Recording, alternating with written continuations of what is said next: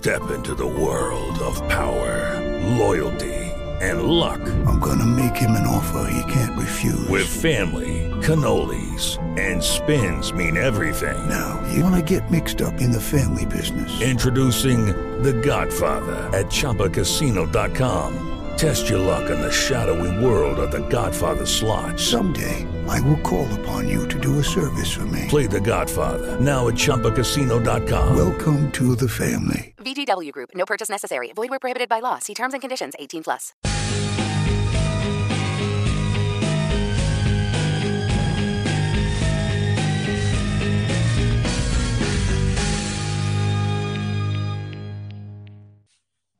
Welcome, everybody, to this special edition of the Christian Marauder. As I have a very special guest with me today, Derek Gilbert of Skywatch TV, prolific author, I could say, of the Book of Iterations, Great Inception, The Last Clash of the Titans, Bad Moon Rising.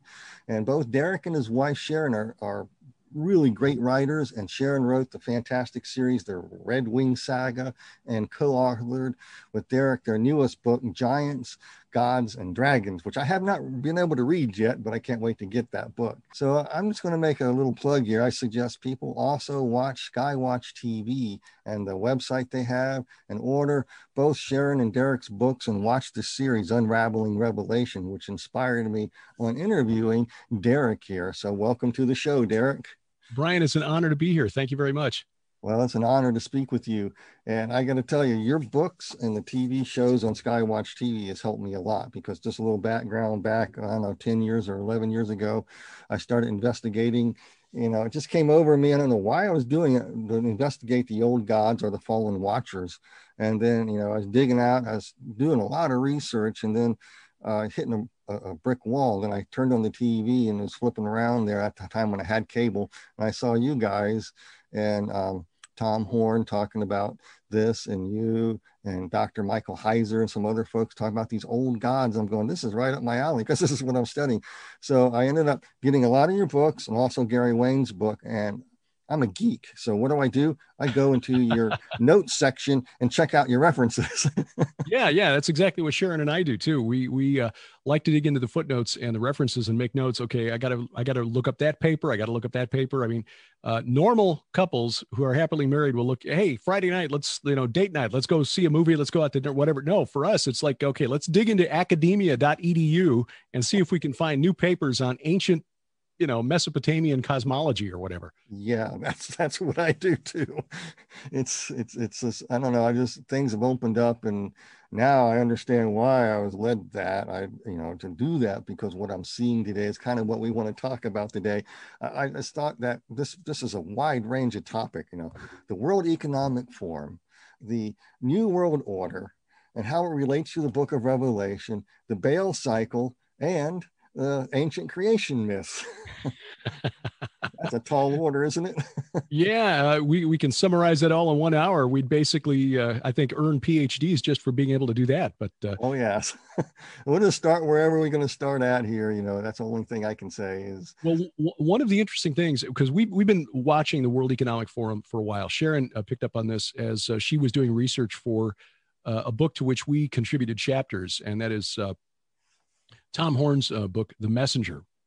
And uh, this is a follow up to his book, uh, The Wormwood Prophecy, which relates to a dream that he had, which seemed to him prophetic. And when Tom Horn says that he's received something that he thinks is prophetic, because he doesn't normally do this, he doesn't go out and claim that he's a, a prophet, but he did receive a, a, strong sense some years back that Pope Benedict, Pope Benedict was going to retire and, and on a very specific month. It'll happen in April. I forget the year specifically, but you know, just uh, not, not that long ago.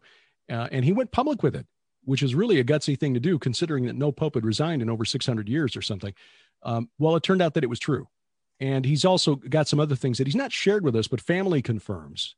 And we've gotten to know the family over the last six years of our association with Skywatch TV to the point where we know that they don't just blow smoke when it comes to things like this. Yeah. They don't make claims to get clicks. So when Tom says that he's got this sense that this asteroid Apophis might come closer to Earth than NASA or the European Space Agency or astronomers in general are telling us, we take note. And so uh, that led to the book, The Wormwood Prophecy. The Messenger, then we looked into as uh, a, uh, a follow up, and we, we were tracking some of the, uh, uh, the strange correlations that uh, go along with this particular asteroid, which is large enough to do serious damage to Earth if it should happen to, to hit. Now, we're being told that it will come inside the orbit of some of our higher flying um, orbital satellites on April 13th of 2029. And uh, Sharon was looking into this, but she's she's a real creative thinker. I tend to look at things in a very linear bullet point fashion, uh, which I guess is why I was good at debate in high school because you have to you know put together your case and you've got to go through the you know the the step by step and make your argument, build your case, and so forth. She tends to look at things in from a different perspective, and I guess that's why our two books have have turned out better than they would if it had just been me writing them because she comes in with viewpoints that I just don't have. Um, she was looking at the Great Reset, which is the initiative proposed by the World Economic Forum. That's a group headed up by Klaus Schwab, who looks like he's from Central Casting for Bond villains. you know, bald guy, German accent. All he needs is a white fluffy cat. You know. Yeah. um, especially when he starts talking about fundamentally restructuring our global economy, and the, when you start looking at the uh, predictions that they have for the year 2030 on their website that by 2030 we will own nothing and we'll like it we'll be happy we will rent everything and all of these things will be delivered to us by drone. Of course they never answer the question well wait who owns the things that are coming to you by drone? Who owns the drones? You know somebody's got to own these things if we're renting them from somebody somebody owns them. Who owns them if it's not us? That question is never addressed. Anyway the World Economic Forum's Great Reset. She found a website devoted to the Great Reset where they literally divided the word reset into RE colon SET. And she recognized very quickly, because of the research that we've been doing, that those are the names of two Egyptian deities from the ancient pantheon the god Re, yep. commonly called Ra, but uh, actually into ancient, uh, uh, from the ancient Egyptian, it's properly transliterated into English as Re, R E. So Re, the creator god, the sun god, and then Set, who was the god of foreigners, the god of storms, and the god of chaos. So here you've got order and chaos. And of course, this brings to mind the old maxim of the occult realm order ab chaos, order out of chaos. They have to create chaos so that they can then create the conditions to bring into being a new order. And that appears to be exactly what the World Economic Forum is trying to do.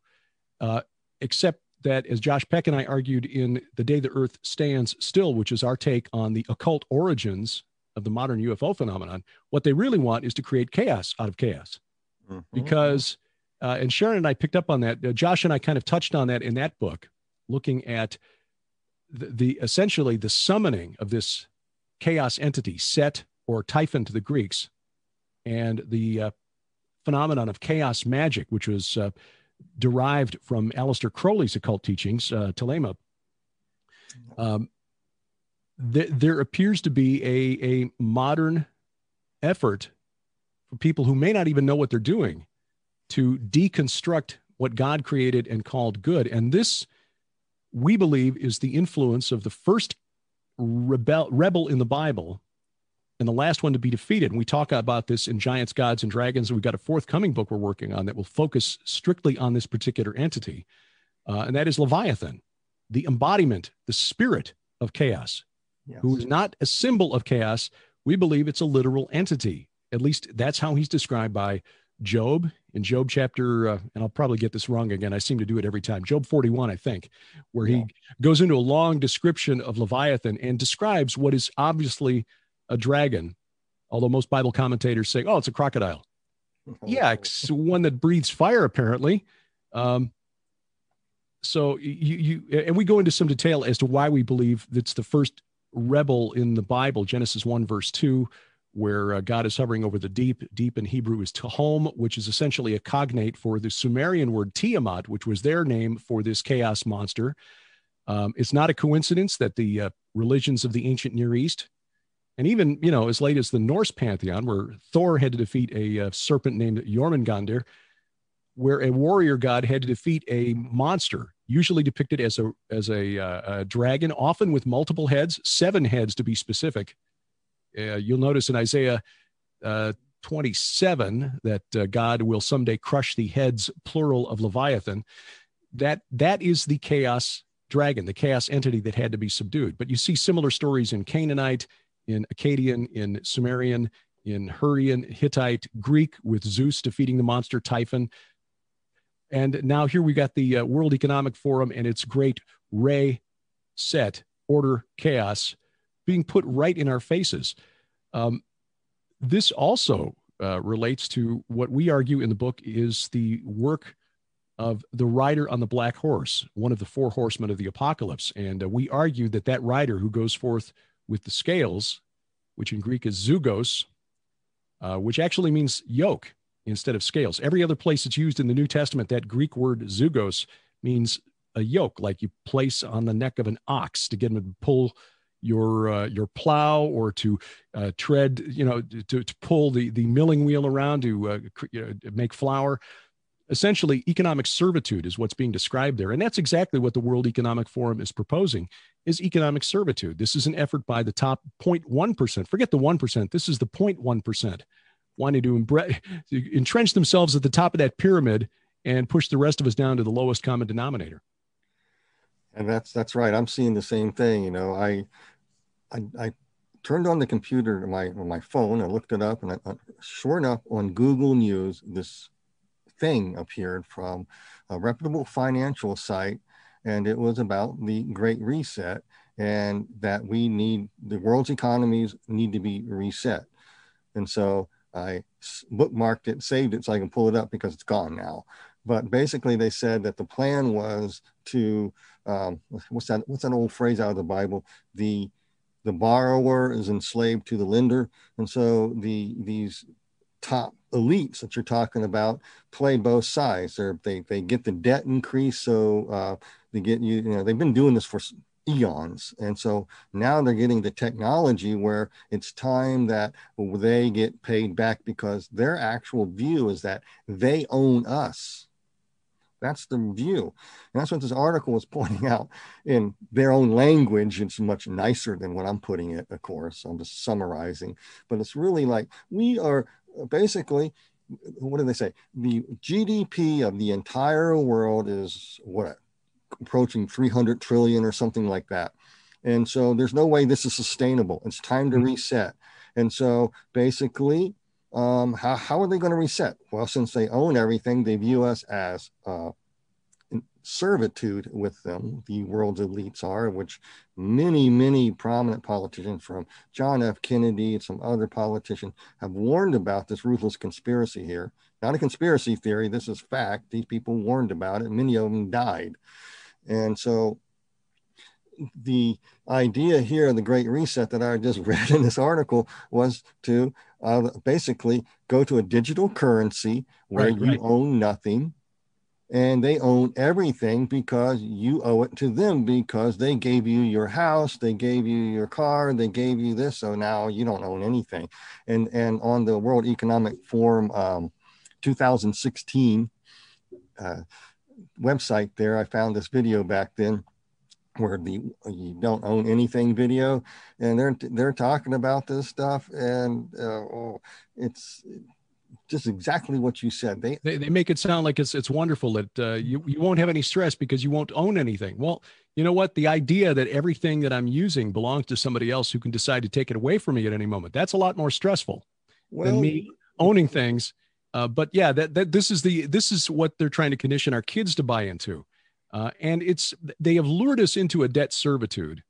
And this is why we argue in the book uh, that, uh, and as far as I know, I've not seen this done before. Now, there, there probably is somebody who's done this before Sharon and me, because if we can think of it, somebody, the 2000 years we, you know, scholars and Christians have been studying end times prophecy. Somebody's probably come up with this, but uh, Sharon pointed out in a presentation she did several years ago that uh, John named the rider on the fourth horse. The rider on the pale horse is Thanatos, death. Mm-hmm. Thanatos was a known entity in the world of the Greeks. In Canaanite, he would have been called Mot. Yes. In, in Hebrew, that's Maveth. And we see, uh, not to rabbit trail too far, but there's some places in the Bible where references to death, Maveth, are really references to this death god. Uh, in the Canaanite Baal cycle, Mot is described as having this insatiable appetite to, you know, get our Baal cycle reference in here, uh, with a lower lip dragging the ground and his upper lip re- or tongue reaching the stars. You know, he is Yeah. never ever satisfied. Well, that's exactly why Hosea, and then quoted later by Paul in 1 Corinthians 15, argues that d- death is swallowed up in victory.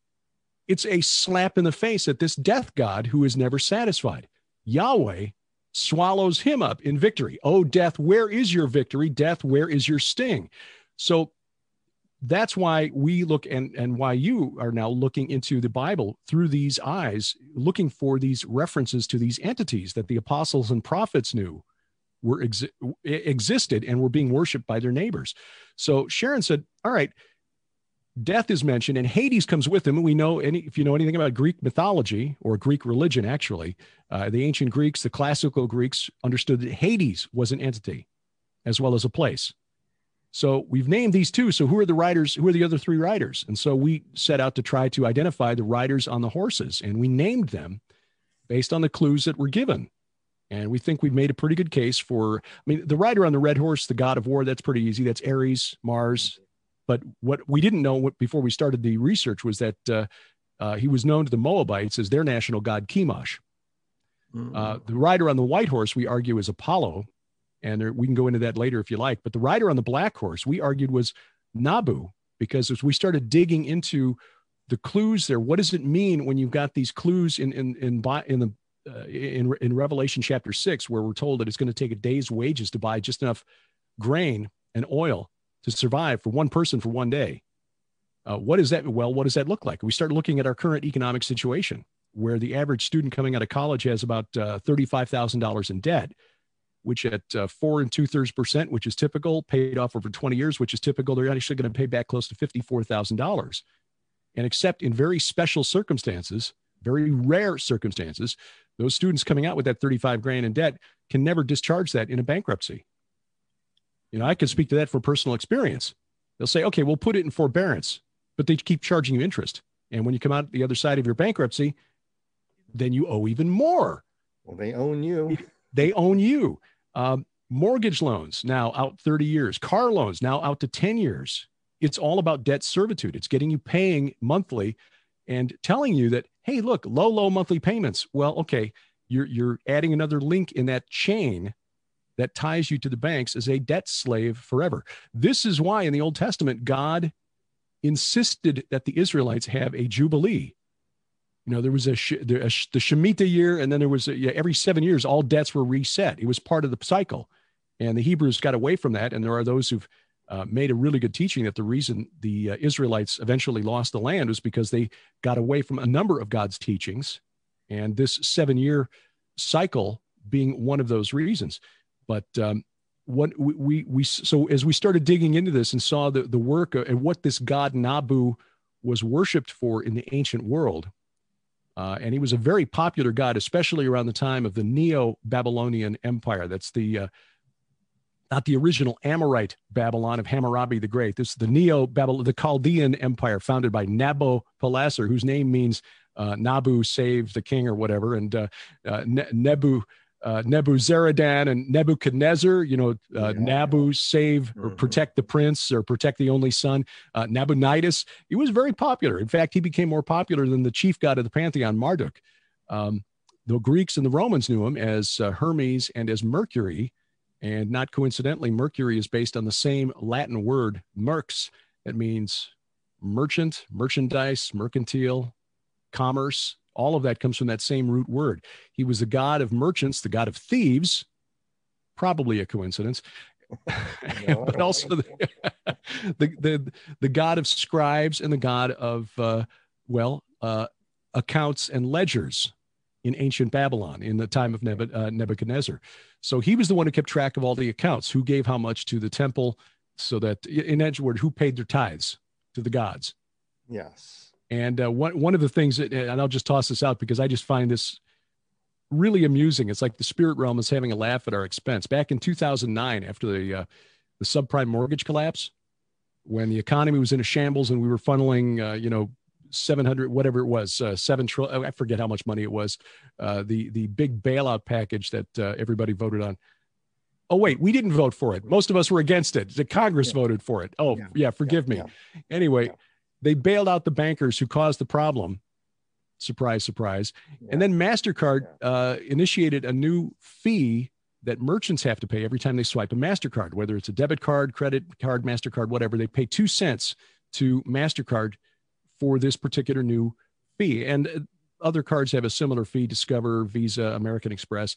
You, you know, MasterCard could have named this anything. They could have called it the uh, just service charge or merchant fee or whatever, transaction fee. Instead, they decided to call it the network access brand usage fee, the NABU. So every time you use your MasterCard, you pay two cents to NABU. and they, they, these occult people are very open about it, but they they hide it so well. I mean, it's out in the open, but they hide it. It's just part of their thing. I uh, when I studied Nabu, I just sit there and go, "Wow." Uh, go back into the occult realm. There, it's they use writing, record keeping, language, uh, teaching, and wisdom to implement occult knowledge.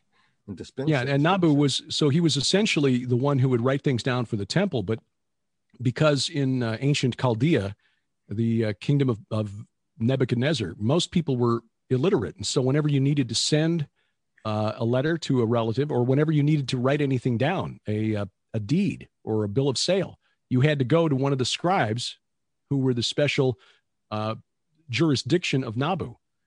So Nabu was essentially the god of uh, priests, lawyers, and accountants. And essentially that you know th- those three classes of people run the world. They sure do. And then we are people are indebted to them so they think they own you. Mm-hmm. and i remember 1986 87 um, this paper came out um, this silent weapon for quiet wars most people pass it off as a bunch of um, you know junk and we didn't know what to think of it because it was kind of far out there so we got a hold of it. Uh, and there was big talk when I was a young Christian about this, and it was hotly debated. And a lot of people used this as templates for sci-fi and spy novels and and um, James Bond movies, everything else. There's this specter of James Bond is kind of based on the on that too. And but when I go back years later, I'm looking at the same pamphlet and I'm going, boy, that's that sounds like today. It just sounds this is exactly what they're doing. And they want they own you. They are at mm-hmm. war mm-hmm. with the American people. They want to collapse the economy, the economic engine of the world, reset it. In fact, the article I'm talking about was talking about resetting the debt. It's sort of like the occult version of Jubilee. Yeah, yeah, because they don't call it Jubilee, but that's that's what they're talking about. They call it order out of chaos, reset. Right, right. and that's that's what I was seeing. And um, it's all about record keeping. They want to track you. They want to trace you. They want to control everything you do. This is a perfect world for narcissists. And what could I say when you have the ultimate narcissist, Satan, in charge of everything? Yeah. Well, you're you're absolutely right. Um, tracking everything, uh, keeping ledgers and everything. Essentially, it is uh, technocracy. Yeah, and um, I, I, highly recommend a book for for your viewers if they've not heard of it the book Technocracy Rising by Patrick M. Wood, W O O D. Technocracy Rising is an excellent overview. He's a, an excellent researcher, very careful, footnotes, uh, cites all the sources, and shows how this is not a new thing. This has been uh, in the works for probably 90 years, since the 1930s. But he views it from a Christian perspective, but he saves the prophetic implications of this for the end of the book and, and that was really uh, impressive because you will he, he by doing it this way he can draw in people who may not approach this from a christian perspective because if, if uh, people don't accept the bible or if they're christians who don't don't accept revelation as part of scripture in fact there's a uh, there are plenty out there who uh, like me raised in very liturgical denominations that are uh, amillennial who look at the book of Revelation and look at anything in Genesis before about chapter 12 as just made up. You know, the Israelites made this up to create an origin story for themselves. In Revelation, well, John was old and who knows what he was seeing. Yeah. Um, or it was all fulfilled in the first century.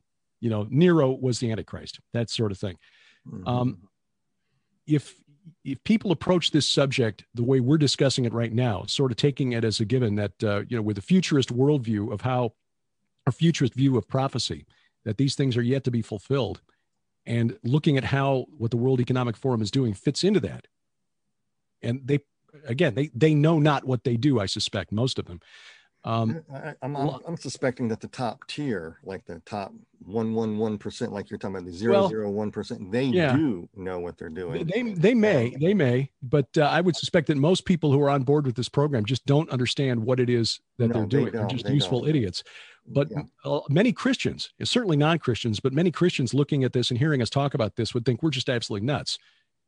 So Patrick Wood, in his book Technocracy Rising, does a brilliant job of documenting that this is happening, that this is going on, and I think anyone with a uh, perceptive mind can look at the news and see what is being proposed by the WEF is just an extension of what Patrick wrote in this book that came out more than five years ago. So, um, and, and then he hits them with the other the other punch, which is, oh yeah, that's right. This fits right into the Book of Revelation, and this is essentially a return to Babel. And we also make that case in Giants, Gods, and Dragons that uh, this is essentially the same thing that Nimrod tried to do. The rider on the black horse. Uh, we see archaeological evidence of this in uh, what what scholars call the uh, the the distinguishing or identifying artifact of a period of history called the Uruk period, U R U K. That was uh, in the Bible called Erech, E R E C H.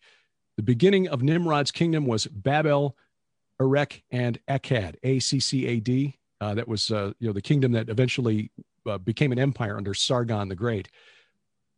Nimrod was uh, a, a king who who obviously dreamed of empire, and there was a period of about almost a thousand years where that city in southeast Iraq, Uruk, dominated the Fertile Crescent, the land between the, Mes- the uh, Euphrates and the Tigris rivers, roughly from about 3900 BC to about 3100 BC, using the dates that archaeologists set. I know that doesn't fit if you you know add up the ages of the patriarchs, it doesn't fit, but just using their numbers, Mhm. they know that there was a period of history where that city dominated Mesopotamia as far north as into Turkey because they needed things like timber and stone for building, and, and there is none in southeast Iraq. It's a lot of sand and mud. So Nimrod's career fits into that period of history, archaeologically speaking, and the identifying artifact, the way an archaeologist can tell if a, if a new dig comes from this period of history is if they find something called the beveled rim bowl. Hmm. It's a very crudely made, simple clay bowl, not even fired. It's it's like something a child would make out of Play-Doh, you know, and they'd leave it out in the sun until it dried, and they would use that apparently to carry a day's rations, because the Sumerian symbol, the logogram in Sumerian for bread, is a picture of one of these crudely made bowls. I mean, we saw some of these at the British Museum when we were blessed to go to England uh, year before last. You can still see the thumbprints of the Sumerian who made the bowl 5,000 years ago. That's how crude these things are. And they find hundreds of them at these sites, sometimes thousands. You see one of those, ah, okay, Uruk period, sometime between 3900, 3100 BC. Why was so many, why was this the symbol for bread? The symbol for to eat was a human head holding a bowl up to its mouth because that's what they were given as their day's ration of grain or it, we might put it we might put it in modern terms this was their universal basic income Yes, I was going to say that. That's so what they want. exactly so it, it's astonishing in a sense to see n- the news fulfilling what we see in in history and in prophecy. And yet we you know we, it, then i kind of have to laugh at myself for saying why am i surprised? Because jesus christ told us these things would happen. So why are we shocked and astonished when they're happening? Yeah. we shouldn't be. We should in fact we should rejoice. I mean it's and this is the key thing. And sharon god bless her i i really depend on her wise counsel in this regard because it's really easy uh, for me with my head in the news five days a week to produce the daily news updates for Skywatch TV to get uh, really aggravated about this stuff. It's like, how can these people be so stupid? They don't see what they're doing. He said, look, God said there would be a great delusion, okay, a great deception. And he said these things would take place. But when they do, look up for your redemption draws near. Amen. Like, oh, yeah. Okay. And it should then fire us up to share the hope that we have in Jesus Christ with our family members, our friends, our colleagues, our coworkers. Um, I, I, know that there are some out there who suggest that uh, those of us who hold to a pre-tribulational view, as I do, uh, that we're just sitting back and waiting for our, our free ticket out of here. Uh, but really, that's not the case, because when you see what's on the other side of that, when you look into the Book of Revelation and see the terrible things that will take place after, you know, beginning with the sixth seal, uh, we argue in the book that the first five seals have already been opened. I mean, obviously, if those four riders are named and they're, uh, we, we, can identify them as entities who were known to the ancient Greeks, Romans, Moabites, uh, Hittites, you know, all the ites. They're out. They're riding. Yeah, and we, we explain why uh, when we see in Revelation 4, the Lamb appears, and then first thing he does is open the open the scroll. And uh, we see in the book of Acts, there were well, for example, Stephen, when he was being stoned, looked up and he saw the Son of Man at the right hand of God the Father. So Jesus was in heaven by the year 35 or so. Yeah. And uh, yeah. So anyway, we believe those first five seals have been opened. The fifth seal being the souls under the altar crying out, How long, O Lord? With the next one, the great earthquake of the sixth seal being the uh, uh, perhaps the energy released from billions and billions of believers being transformed, resurrected into incorruptible bodies all at once. Amen. Like, like I, I, believe in pre-tribulation rapture too. Always have feel it in my bones, and that's that's just how I view yeah. it. I, I look at it as you see you know, the awful you, things. Oh, I'm sorry. I just very quickly wanted to finish that point. We see the awful things on the other side of that sixth seal. Why would we not want to try to share the hope that we have with our friends and our family members to say, "Hey, look, don't be here when that happens." I come to the same conclusion, Derek, and my wife has too. We are trying to uh, witness to some family members. Yeah, thankfully, my side of the family saved, but my wife's side is a little hard headed. but uh, we're working on them. But you know, we try to tell them this stuff. They look at you like, huh? That's one of the reasons that Sharon and I have felt so led in recent years to focus on archaeology and the writings from the ancient world. I mean, what is it that the um, the prophets and the apostles knew about uh, the beliefs of their neighbors. And credit to Dr. Michael Heiser for inspiring us to go in this direction. When we began to discuss between the two of us the implications of his divine council research, which is the idea, and that term for viewers not familiar with it comes from Psalm 82, where God takes his place in the divine council in the midst of the gods, plural. He passes judgment. So Psalm 82 is essentially a um, a courtroom scene where God is uh, declare, decreeing uh, punishment on these small g gods. And you can think of them as fallen angels, if you will, although the term angel is kind of imprecise. They are supernatural beings, but you know, not angels as we would think of them. Um, angels being typically the, the messengers who just carried out simple tasks. Uh, these would be watchers who were quite a bit more powerful uh, as we see in Daniel chapter four, Nebuchadnezzar's dream, where he dreams that uh, he's going to be punished for seven years for his uh, his hubris, his pride. Yes, and uh, that uh, that punishment was decreed by, by the, the, Watchers. watchers. Mm-hmm. Yeah, so it's not like they're they're not carrying out God's decree; they have decreed His punishment. So God apparently designates some authority to these powerful supernatural entities that are still subordinate and subservient to Him. Mm-hmm. But like us humans, he created them with free will too. And a number of them obviously have rebelled, which is where we get the gods of the pagan nations Baal, Molech, Chemosh, et cetera, et cetera. Um, and we're told that there are a group of them that are currently in chains in gloomy darkness, in Tartarus, in fact, 2nd mm-hmm. Peter 2, 4, Jude 6 and 7. Um, so these, uh, these entities uh, around the throne of God, think of them as his, his royal court, is in Psalm 82 called the divine council. And when we started eh, considering the implications of that research and the uh, activities of these these uh, beings who exercise their free will, suddenly the Bible gets a lot more interesting because there are things in the Old Testament that only make sense. Well, things all through the Bible that only make sense if you understand that they're directed at the activities of these entities or uh, the beliefs of the pagans who served them. Uh, a, a, classic example is the, the parting of the Red Sea. This was sort of what you know was the the forehead slap moment or the epiphany, if you will, um, when Sharon and I were were doing our weekly Bible study, uh, the Gilbert House Fellowship, which we record and re- release as a podcast on Sunday mornings. Uh, a few years ago, as we were going through Exodus chapter 14, we, we noticed for the first time that God told Moses, as the Israelites were escaping Egypt, he told Moses to turn back. Like, wait a minute, I don't remember that from the movie. he told them to turn back and to camp at a place uh, called Pi Haharoth. I'm mispronouncing it, opposite Baal Zephon. And I'd just been doing some reading about the god Baal. And I was like, wait a minute. Now, Baal is a Canaanite god. Why is he in Egypt? Well, scholars know that historians know that there was a period in Egyptian history called the Second Intermediate Period where uh, Egypt was under the control of Semitic speaking people from Canaan and Syria for a while, uh, 100 to 200 years, depending on who you ask. They were called by the Egyptians Hyksos, which means rulers of foreign lands.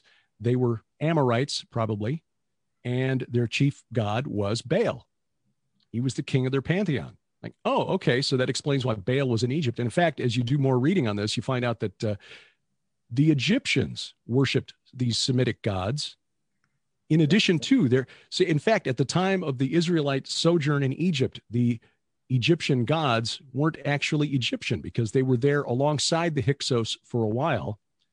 And yet their gods continued on even after the Egyptians drove the Hyksos out and then enslaved the Israelites. Uh, we know that 200 years after the uh, Exodus, which occurred about 1406, about 1446 BC, uh, the, the great king Ramses II, Ramses the Great, who was not the pharaoh of the Exodus, but uh, he was still one of the one of the most powerful of all of the Egyptian pharaohs, the Egyptian kings. He was a Baal worshiper. Yeah the Egyptians equated him with Set, interestingly enough. And uh, the, he erected a stela, a commemorative stone that depicted his father, Seti I, handing an offering to Baal. So Baal was in Egypt, even though he was not an Egyptian god, the Egyptians still worshiped him. And he became the king of the, the Canaanite pantheon by defeating the sea god Yam in single combat. Yeah. So in fact, that's why Semitic sailors, Phoenicians, Amorites, you know, and the Phoenicians, who were the sailors par excellence in the ancient world, they were who you wanted. If you needed to build a navy in a hurry, you'd hired Phoenicians. They considered Baal their patron god because Baal had mastered the sea. And so they would, uh, you know, Baal was their protector. And so here's Yahweh, the God of the Hebrews, leading them to a place in front of uh, a, a temple, apparently sacred to Baal, on the shore of the Red Sea and saying, Now, watch this. And he parts the Red Sea and allows them to cross. And then when the Baal worshiping Egyptians follow, he closes the sea on top of them. That's why God parted the Red Sea. It was a message to Baal and the people who worship him.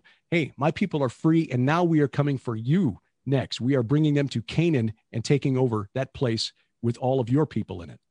I see that in the book of Revelation too. It's leading up to almost like the same thing. I see this struggle between uh, the the fallen watchers who want to control everything. I mean, to me, I worked in criminal justice for so that's my career path that I was on, and I just see criminals. they're narcissists. I mean, these are the worst of the worst, and they're very narcissistic, and and so uh, it's like how do you deal with narcissists? Well, God's the only one who can, and these type of entities, and he he he he mocks them every step of the way. And that crossing of the Red Sea was a great mocking of it. I see it all through the Book of Revelation, mocking him. I actually see it taking shape in the World Economic Forum and the New World Order that's taking shape now. I, I kind of see this this divine setup that God's getting ready to crack down on these on this whole thing and I thank God for the rapture. We'll get out of here before that happens. But um, yeah, because the world will not be a very pleasant place at that time.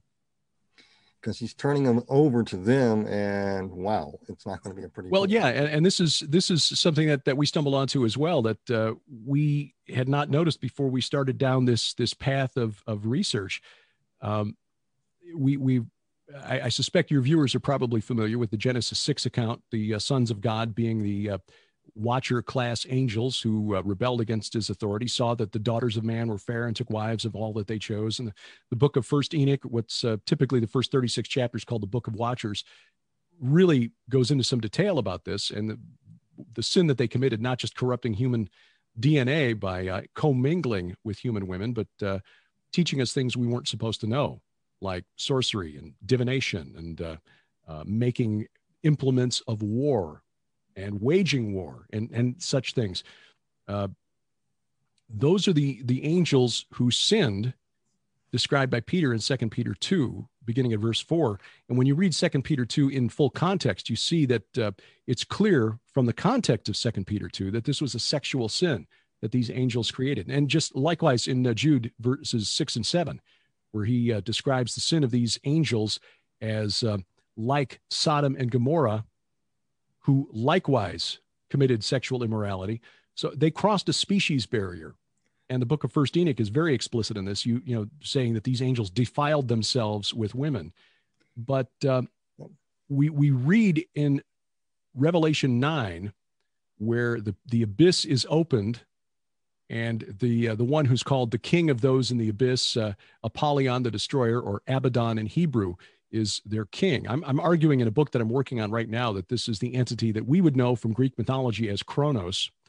Um, and uh, yeah, I have a quick question. Would Kronos sure. be Saturn? I'm just yes, curious. yes. Kronos. That's what I put together. And would Enlil be Saturn? Yes. Okay, so I was yeah. correct in my assumption. Yes, okay, absolutely, yes. It, it's the same entity mul- under multiple different names, and I'm going into some detail in this book. It's uh, in fact the forthcoming book. Just to uh, rabbit trail down that road for a second. Hopefully, out this summer. Uh, I'm about oh maybe halfway through right now. Well, I, am hope I'm I hope I'm actually closer to 60 percent done. But uh, anyway, uh, this this entity has been known by multiple different names throughout the years. Uh, Enlil was one. He was the chief entity of Sumer before the rise of Marduk, which uh, was complete. Marduk pretty much pushed Enlil out of the way by at the time of Saul and David, so around 1100, 1000 BC. Um, he was also known as uh, Dagon in what is now Syria. The Amorites who lived along the Euphrates River worshiped Dagon as their chief god, but uh, he was in the uh, the text records. He was identified by the same Sumerian logogram. Okay, so the same cuneiform symbol represented Dagon and Enlil. Mm-hmm. And they both shared the epithet Great Mountain. Mm-hmm. So you can equate those two. There was a Hurrian god. The Hurrians occupied that area in the north of Iraq and Syria, the, the uh, that we would call Kurdistan today. You know, southern Turkey, northern Iraq, northern Syria. Uh, that Kurdish region was occupied by the Hurrians as uh, far back as, well, the days of Nimrod, really, middle of the fourth millennium BC. Uh, their chief god was Kumarbi, and Kumarbi is equated with Dagon and with Enlil.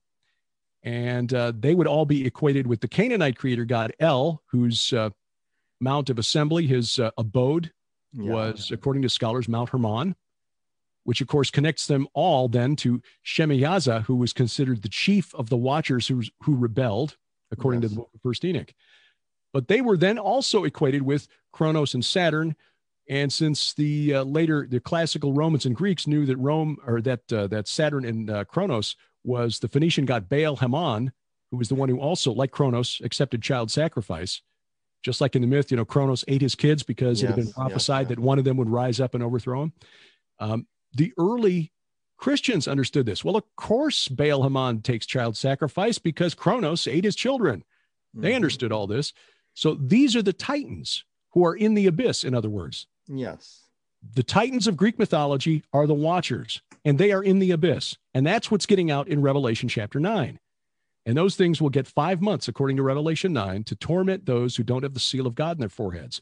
Now, when you go back to Genesis chapter 8, you read something very curious in Genesis 8, verse 3. Always hear, you know, 40 days and 40 nights of the rain.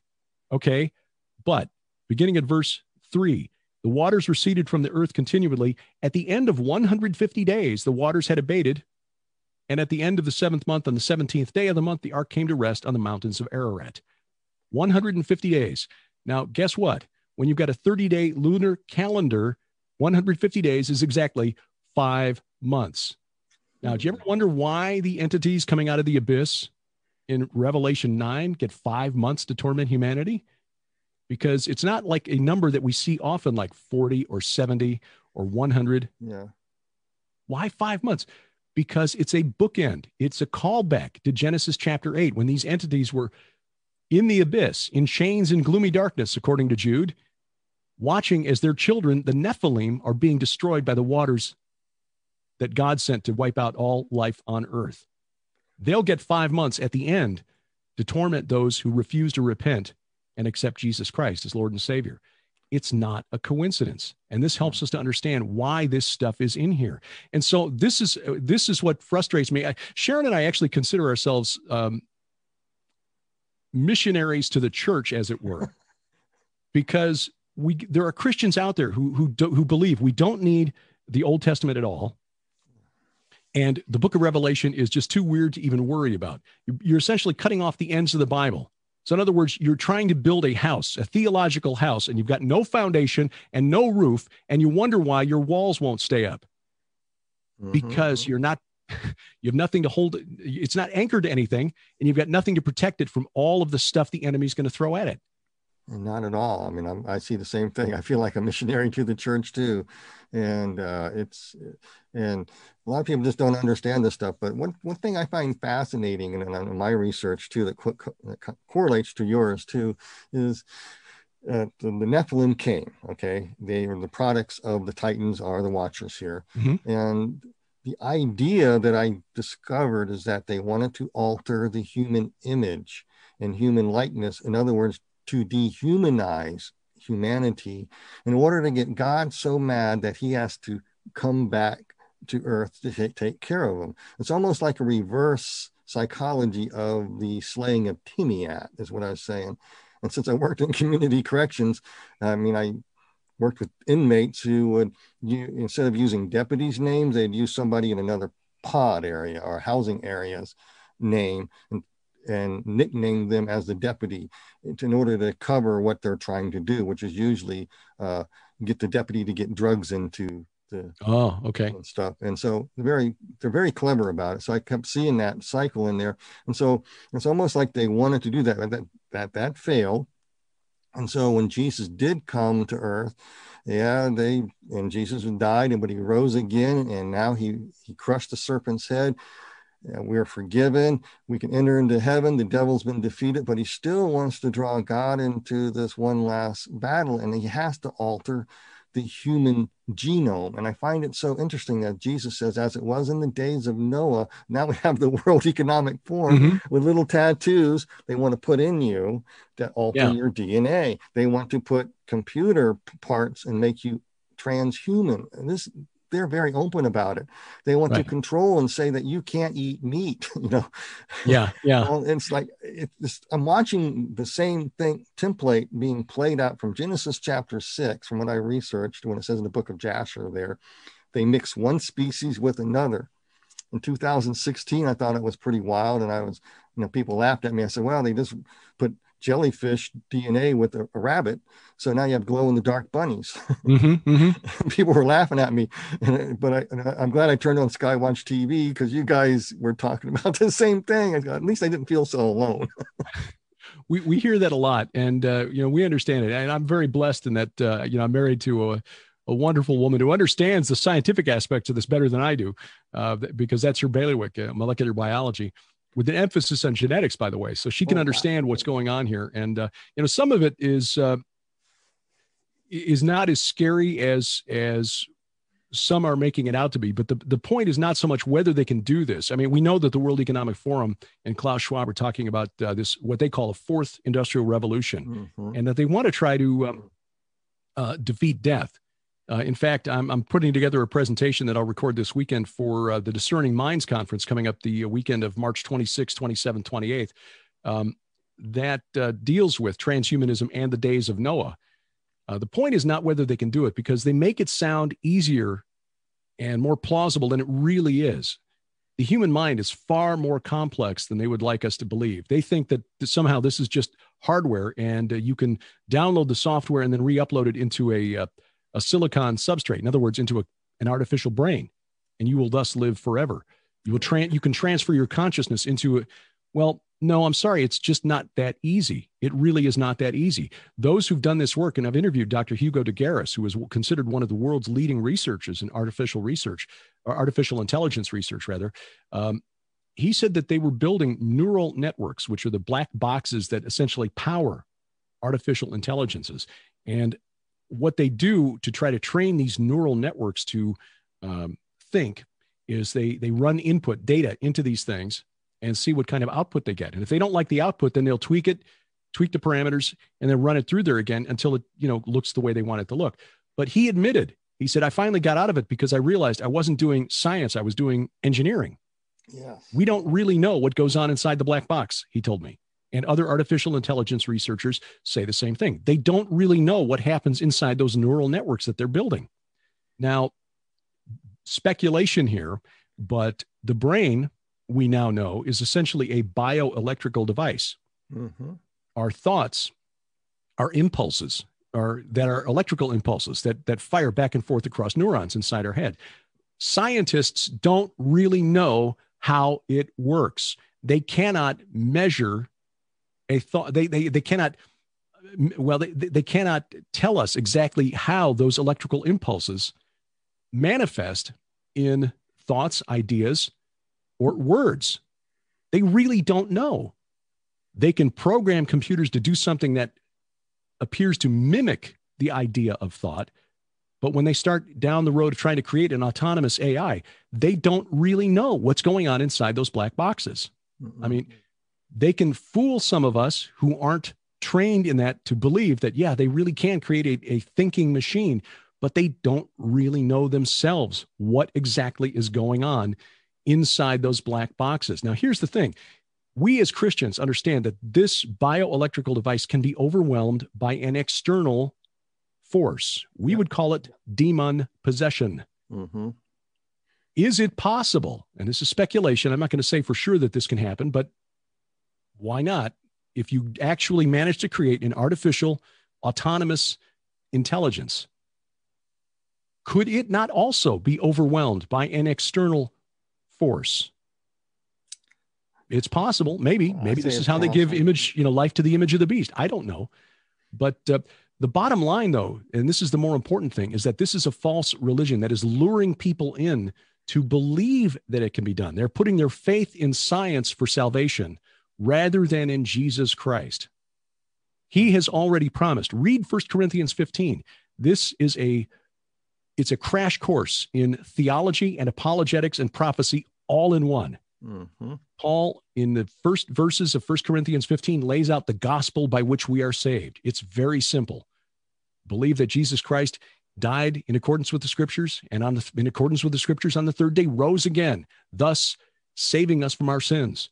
That's it. And then he goes on to say, and by the way, then the risen Christ appeared to first Peter and then to James and then to 12 and then to all you know, hundreds of brothers in Galilee, some of whom have fallen asleep, but most are still awake. Yeah. And his point there is if you don't believe me, ask around.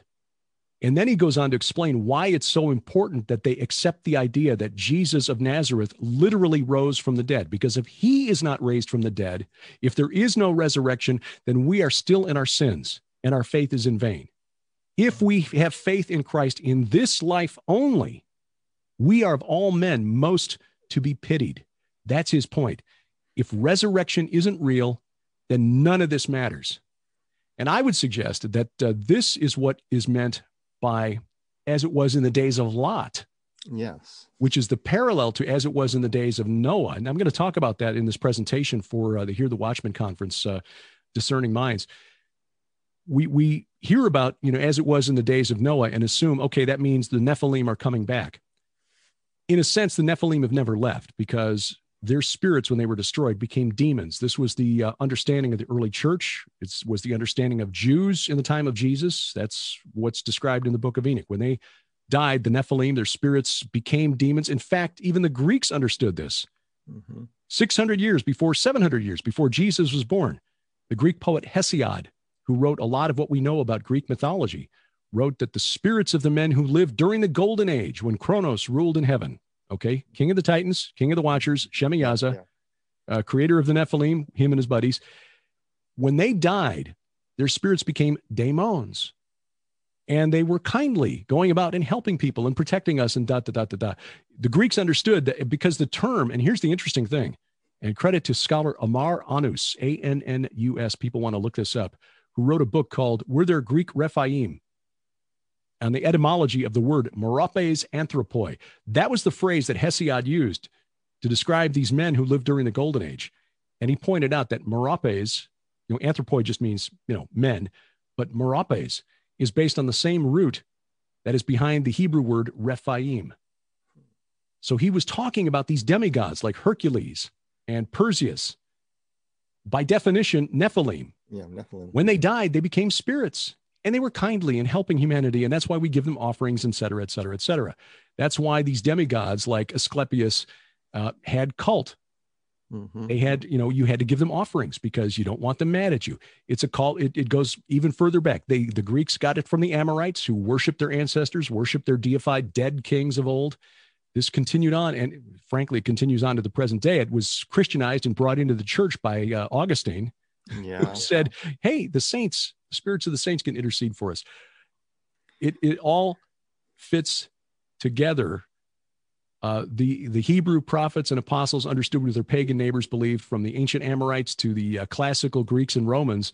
And when you read the Bible carefully and you read the writings of the early church fathers, you see all of this fits together. Will the Nephilim come back? Well, they're already here. They've never Mhm. left, and we argue that there is a role for them to play uh, in uh, the in, in the final battle. You know, that's that's in the book.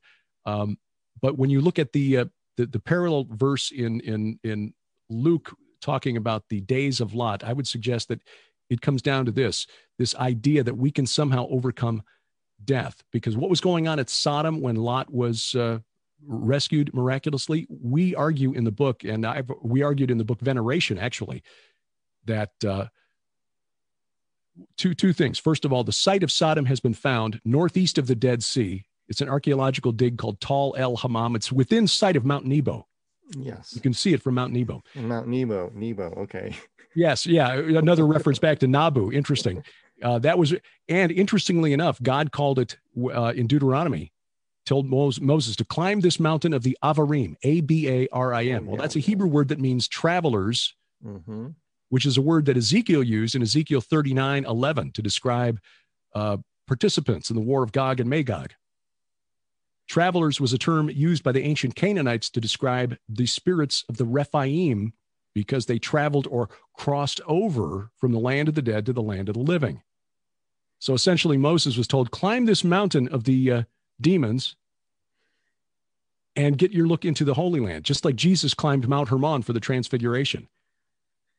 And so there are a cluster of about 1,500 dolmens, which are megalithic funerary monuments, huge uh, limestone slabs, two sides, and then a tabletop slab across the top, look like miniature little Stonehenges at the base of Sodom.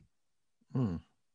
At the base of Sodom. And I asked the director of the scientific analysis for the dig, uh, Dr. Phillip Silvia, how are they oriented? Are they oriented to the stars, uh, you know, the uh, solstice, a certain constellation at a certain time of year? He said, no, they're all pointed to what we believe is the temple of Sodom. Oh, Oh. so what were who was worshipped there? Was it Baal Peor, Baal Peor? As we showed in the book Veneration, that Peor derives from a Hebrew word that means cleft or gap or opening, which in that context, because when you read Psalm 106, verse 28, you remember this uh, while they were on the uh, plains of Moab, God sent a, a plague that killed 24,000 Israelites until Phineas took a spear and stabbed an Israelite prince and a Midianite princess who were doing something, possibly a fertility rite. But according to Psalm 106, written 400 years later, it was the fact that the Israelites were eating sacrifices offered to the dead that made that provoked God to anger. They were eating sacrifices offered to the dead. That was a huge thing in the ancient world because the veneration of the Rephaim was a long lasting cult practice that frankly continues down to this day in the form of ancestor veneration. Yes.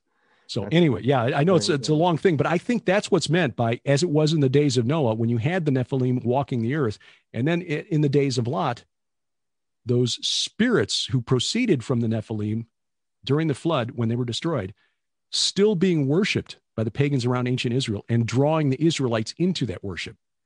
Yeah, I, I, what I found when I did my research on Baal Peor, I also found him to be a gatekeeper, mm-hmm. and that they used him for uh, to exercise spirits with. You know, if you're possessed, that's how they did it. They would invite, uh, they would kick out the old spirits and empty the house, and then so the new ones can come in and inhabit them. It was mm-hmm. like a setup. Yeah, we'll do this for payment. And so Baal Peor was the strong man who was the gatekeeper of the dead to, to bring these entities back back in. And uh, the ancient Israelites really liked this thing. Oh yeah, he also promised great wealth mm-hmm, mm-hmm. if you if you did this and worshipped him and as the gatekeeper, he'll release. And that that reminds me. I don't have time to. We're almost out of time. I could go on. It reminds me of the the the rites of. Uh, I guess I know the Masons and I know that, but I'm trying to get away from that. But it's the the initiation, the occult initiation of what they call a ladder, uh, Jacob's ladder. But mm-hmm. you go into Inanna's descent into the abyss. You, you descend yes. down, and then you rise up the seven steps. Right. Or this, you know you get this occult knowledge, and the idea to cr- make it real simple for our viewers to understand out of a mass amount of stuff I studied is simply you descend down in order to release watchers or those in there to bring them up to help you Baal right. Peor. And right. it's like, uh, and so that's you know that's their occult rites. I, I see that all throughout different places in the scripture. It's it's there, and they were practicing this and to get help and get wealth and get to be good money lenders. Mm-hmm, mm-hmm. And, and you know, it all fits, you know. well, it it does, and, and, there are a lot of things in these these rituals that we can discuss. But uh, yeah, for for sake of time, I'll just uh, throw out this one thing. Well, actually, two things uh, that the uh, the occult uh, the occult ritual that summoned the Rephaim to the summit of Mount Hermon, the, the, called the Rephaim texts of the ancient Canaanites. Mm-hmm. They were summoned as chariot warriors, and the, the texts literally say they mount their chariots, they travel first one day and then another, and then they arrive at the threshing floor or the tabernacle of El, the Canaanite creator god, at dawn of the third day. I mean, oh, as wow. Christians, dawn of the third day should be really relevant, but in the descent of Inanna, that Mesopotamian myth, mm-hmm. She has to be released from the netherworld and she returns, arriving back past those seven gates again on the third day. This was a consistent theme in the ancient world. Something about that third day mm-hmm. was really, really significant. So when Jesus emerged from the tomb on the third day, it was not a coincidence. It was a reversal of something that the pagans have been drilling into their followers' heads, the pagan gods, that is, have been drilling into their followers' heads for literally thousands of years by the time of the resurrection. Yeah, I, I some I just kind of hypothesize, you know, it's not thus saith the Lord or anything. Yeah. But when yep. I look, I want to sum this up with the book of Revelation here. And they want to go to war with God and draw humanity into war with God and draw God back to earth. So Jesus comes back riding on a white horse in Revelations 19. And, mm-hmm. and their idea is that's the chaos monster. Mm-hmm. And they want to chop him up. I'm going to use the Assyrian version where they chop Tiamat, they drain his blood and chop him in two pieces. So you have three, three. You have the Holy Trinity there the spirit mm. and the blood and mm. they, they want to go to war chop up god's order chop up his people chop him up and build back better and so they're it, trying to better. I mean, I don't know else. They're trying to be very simple about it so people understand it. They're drilling that into people's minds with the number three, all these things. Yep. And so they're preparing for the final conflict and where they are going to try their best to alter humanity, to get God, Jesus to come back. And and they and they want to go to war against the, what they call the chaos monster before because of what God did to the real chaos monster. It's sort of a, mm-hmm. sort of a revenge type thing.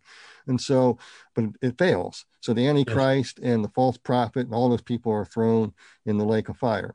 Yeah. And but, then uh, Yeah, because because it says it right in Revelations 9, uh, 19, 19. Let me pull that up real Mhm. quick. It just says here, and I saw the beast, the kings of the earth, and their armies gathered together to make war against him who sat on his horse and against his army. And if, I want to tell you, Derek, if I was on earth at the time and I see somebody in a white horse riding down with all these people behind them, I wouldn't be thinking about making war against them. Yeah. No, they they are deceived. It's So uh, they are really deceived. They bought the lie, and then then God takes care of that. And then it's almost like when I looked in, I just did a thing on Josh Peck's there, and I s- hypothesized there that the why the devil needs to be released after a thousand years because this is the Father's turn, mhm, and you ain't going to chop up my water mhm, mhm. and he's gone and it's no more wickedness no more evil everything gets back to the way god originally intended yes. and it's almost like devil games on that's what god's saying Uh, he, he- i see him playing chess and he's outsmarting these these characters at every turn but Well, anyway, he, he, i digress he, don't wanna inve- get he invented the game. He invented the game. yeah Well, yeah. All we can say to that is just come quickly, Lord Jesus. yeah come quickly and everything well it's getting about that time derek i know we gotta depart and i know we only got about an hour here but i appreciate you coming on i'd like to have you back sometime i'd like to continue this conversation because there's a lot more stuff here that i'd like to get into because um, there's a ton of more even like to talk like to talk more about Baal Peor and all that and the occult rites of the descent of the seven gates and the gates being knowledge and illumination to help humanity hmm hmm because it's all about the Nephilim all about helping humanity. Yeah. It's it's like the old. uh it's like the old Twilight Zone episode, you know. It's hey, it's a book to serve man. Oh, wait Yeah. a minute, it's a cookbook. It's a cookbook. Surprise, surprise. Yeah. You're on the menu. well, again, I want to thank you so much for coming on, Derek. And I just want to recommend people to watch Skywatch TV. Get Derek any of Derek Gilbert's books and Sharon Gilbert's saga, Redwing Saga, and any of the books on there. Uh, as, I want to recommend Carl Gallups' and, and um, books as well, and Dr. Michael Heiser, of course.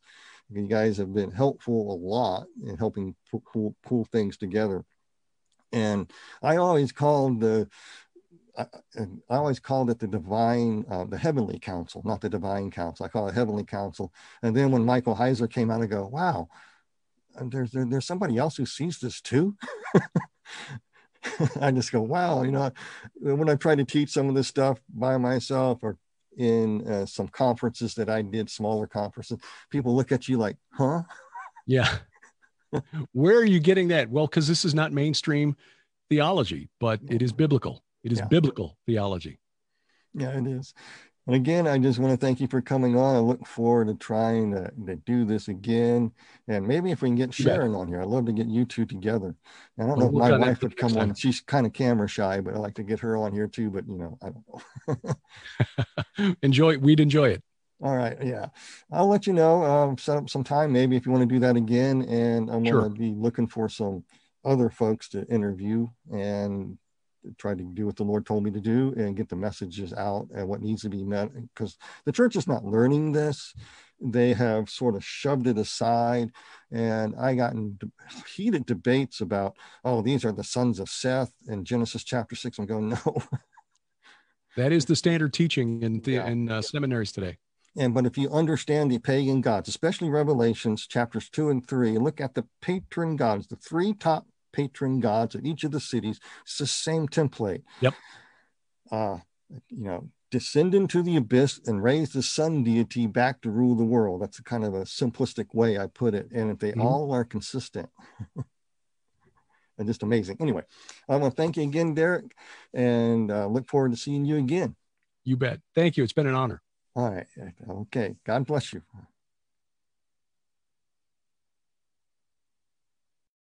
Hey guys, it is Ryan. I'm not sure if you know this about me, but I'm a bit of a fun fanatic when I can. I like to work, but I like fun too. It's a thing. And now the truth is out there. I can tell you about my favorite place to have fun Chumba Casino. They have hundreds of social casino style games to choose from, with new games released each week. You can play for free anytime, anywhere. And each day brings a new chance to collect daily bonuses. So join me in the fun. Sign up now at chumbacasino.com. No purchase necessary. Group. Void were prohibited by law. See terms and conditions. 18 plus.